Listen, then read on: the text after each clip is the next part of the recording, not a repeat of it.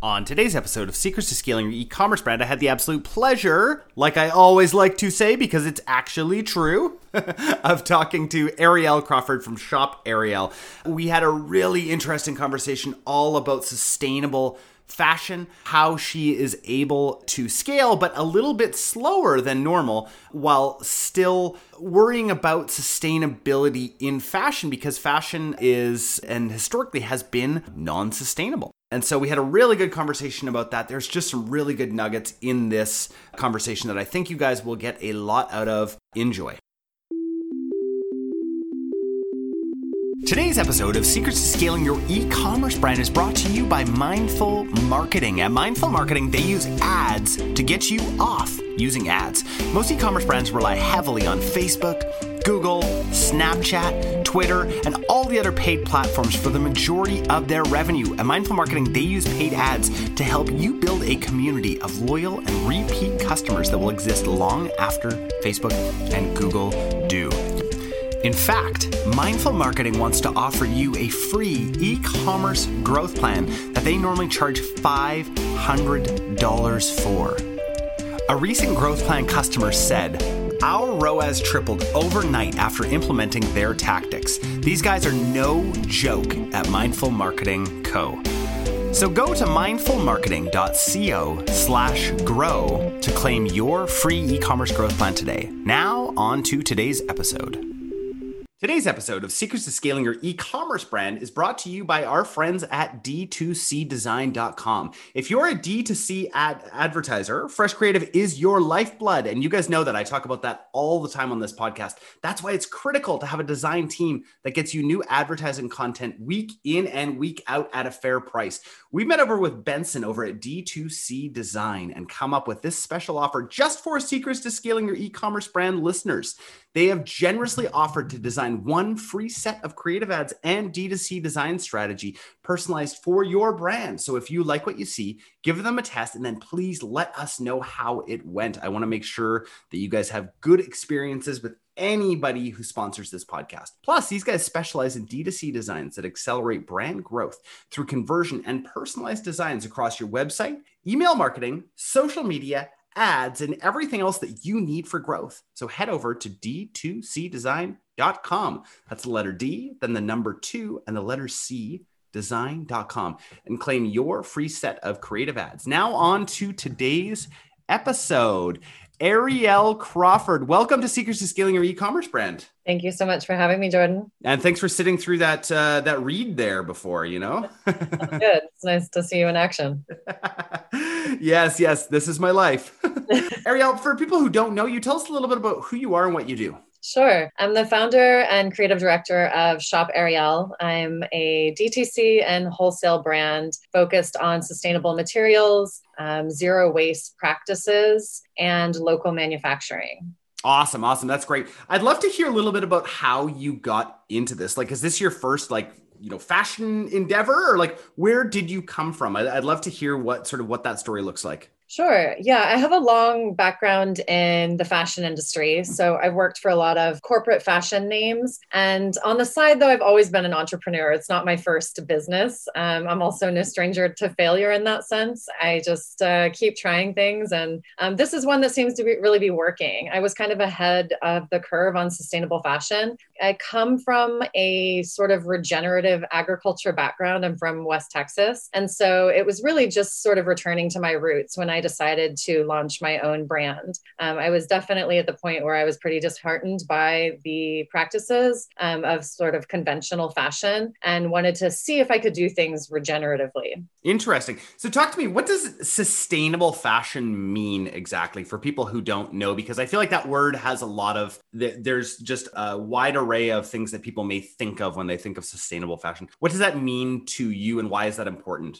Absolutely. That's a great question. It is such a a buzzword now and it's definitely being misused by, you know, companies like H&M and Zara. But for me, it means regenerative materials. So that's organic, recycled, and upcycled materials, as well as zero waste practices. We are a plastic free brand. So we have no plastic in our production or our shipping or our materials. We do use recycled polyester, but no virgin plastic in any of our um, practices. And then I also. And why does that matter? Like, why, why does it matter that you wouldn't use? Because I've seen tons of brands using recycled plastic. Mm-hmm. Why does why does that matter, and why is that like a, a hill that you're willing to die on? Sure, yeah.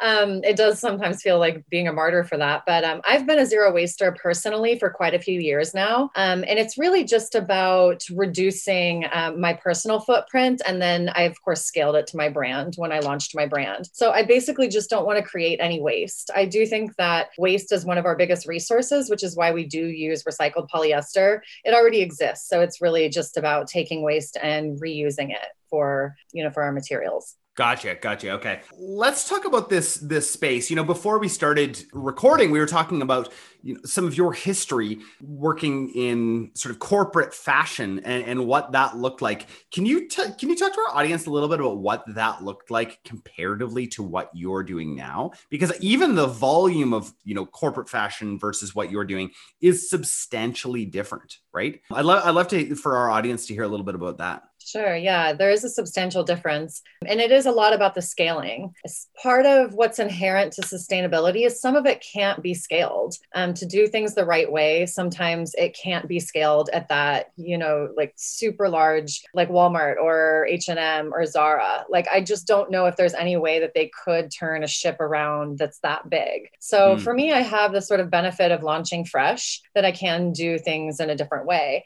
And I do think that one of the biggest differences of between conventional, we'll call it conventional fashion and sustainable fashion is conventional fashion feels very competitive. You know, anyone who works in fashion, even the word fashion carries this sort of connotation that's like catty and competitive. And um, none of that is true in sustainable fashion. It's much more collaborative as far as just really opening the hood and being open access about our material sourcing, about our manufacturing. Um, whereas the environment is definitely, yeah, it's it's much more collaborative. So if I'm at a sustainable fashion event, we're trading secrets. We're completely open access um, amongst each other. And that goes with consumers too. It's really about transparency. So what's another definition of sustainable fashion is just transparency, like lifting the veil between the manufacturing side and the whole supply chain and what you see, you know, the finished product is really only one aspect, one small aspect of fashion. So just really opening that up um, to transparency between the customers and the brand.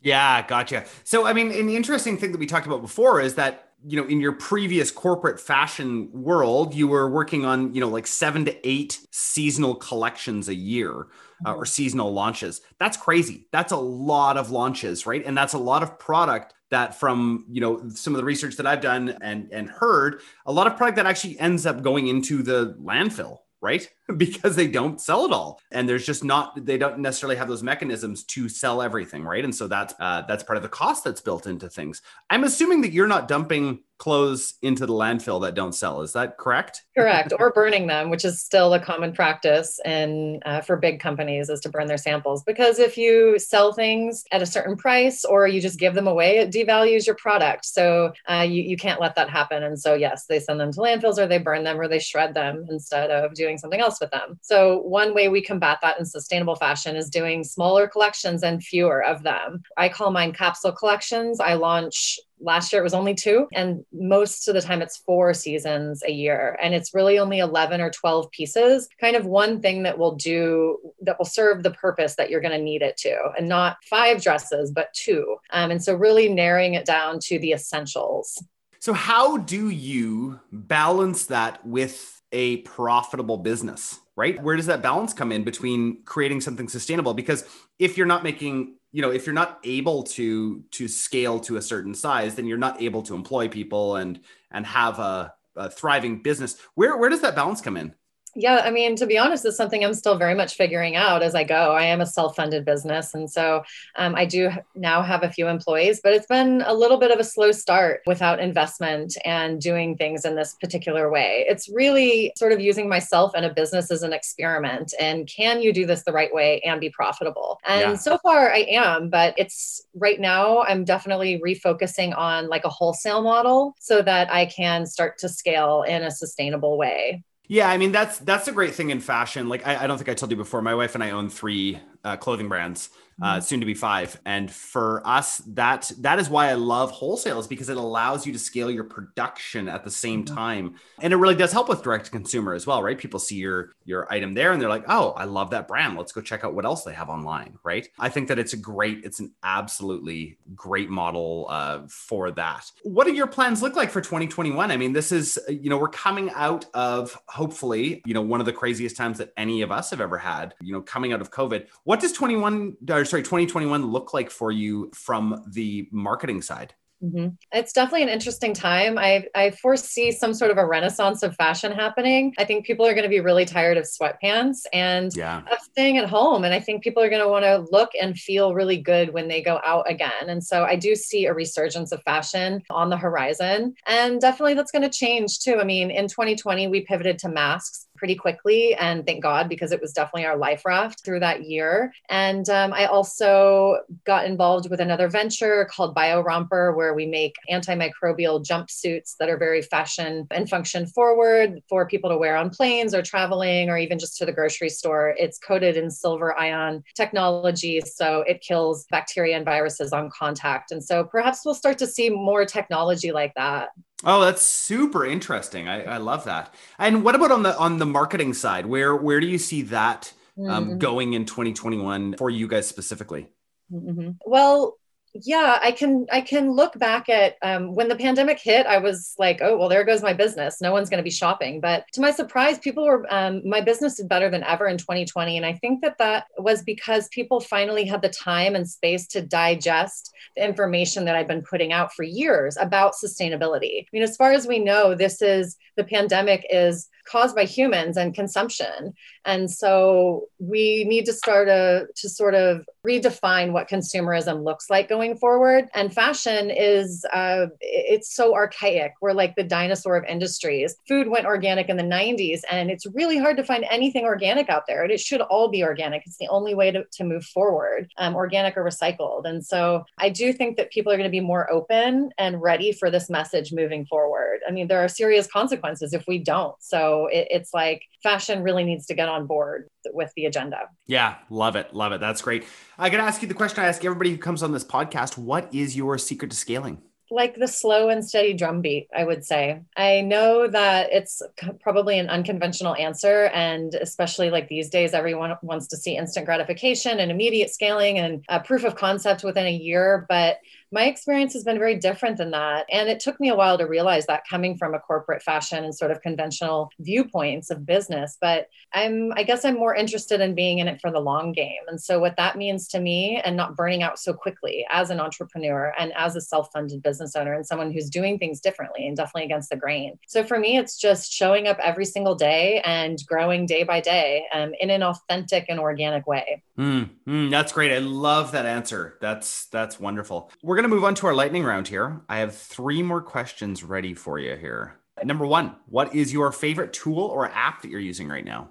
Uh, I love Canva even more so that I just listened to the founders interview uh, on NPR's How I Built This. Oh, so awesome. I'll yeah, They're really great. That's great. Yeah, I cannot say enough good things about Canva. I mean, especially if, you know, if you're one of the listeners who who listen to this that, you know, you're still scaling up, you may not have like a full-time graphic designer in-house. Oh my gosh, Canva can basically you know you can you can almost put anybody on that and snap things into place. And it's it's incredible. It is leveled the playing field as far as graphic design basic graphic design is concerned. Like i yeah absolutely love that. Uh, favorite podcast or audiobook that you're listening to I'll go back to NPR's How I Built This. As an entrepreneur, I find those stories fascinating. I like Tim Ferriss. I'm very into uh, like holistic healing, and I love that he touches on that a lot. And I just listened to, I just revisited A Land Remembered on audiobook, which is a, re- a really nice saga, fiction, historical fiction listen. Oh, cool. Cool. That's great. I love that kind of stuff. One more question for you. If you could sit down with anybody for an hour, have some coffee, tea, beer, wine, uh, who would it be? Hmm. That's a great question. Uh, probably Keith Richards. He's just like my all-time idol. Keith Richards. That's a great answer. Oh, I love that. I love that. Okay, so and and and how come? What like what would you ask Keith? Mm, I don't know that I would even. I mean, I, I've speaking of audiobooks, his is like my number one audiobook. Um, it's read in part by Johnny Depp, uh, Keith Richards' life. It's just so good. Um, and I really like which is, uh-huh. which is great because I mean, I know Johnny Depp is based uh, characters off of Keith Richards. Right. Yeah. Right. Like that's who his uh, uh, his uh, Jack Sparrow right is based off uh-huh. of Keith Richards. I think that makes sense. Yeah. Yeah. Um, so in that sense, like I feel like I know a, lot of his story. So um, I don't even think I'd want to extract anything from him. Maybe he could teach me a song. Um, I play the ukulele and I love the Rolling Stones. So maybe if I could ask him anything, it would be to help me transcribe a, a Rolling Stones song from guitar to ukulele. The ukulele. Oh yeah, yeah. That's great. That's awesome. Uh, Arielle, so nice to have you on the podcast. I really appreciate it. Where can people find out uh, more about you and more about your brand?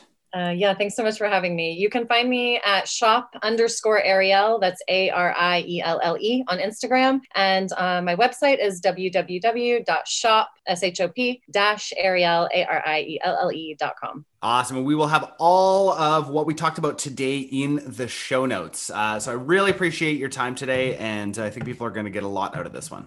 Thank you so much, Jordan. It was an honor to be on here. Hey guys, we hope you really enjoyed today's episode.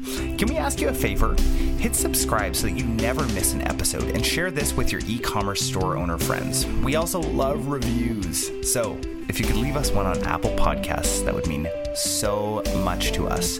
Just a reminder from the beginning of the episode our team at Mindful Marketing is rapidly growing, and we have room for one new brand a month that's looking to grow. Now, before you apply, please note that we're only looking for businesses that are ready to scale and have the capacity and the inventory for a large influx of orders. This opportunity is only available to brands that have had at least one year of sales history and are ready for explosive growth. If this sounds like you, go to mindfulmarketing.co slash apply and start the process today. I hope you guys have a great week.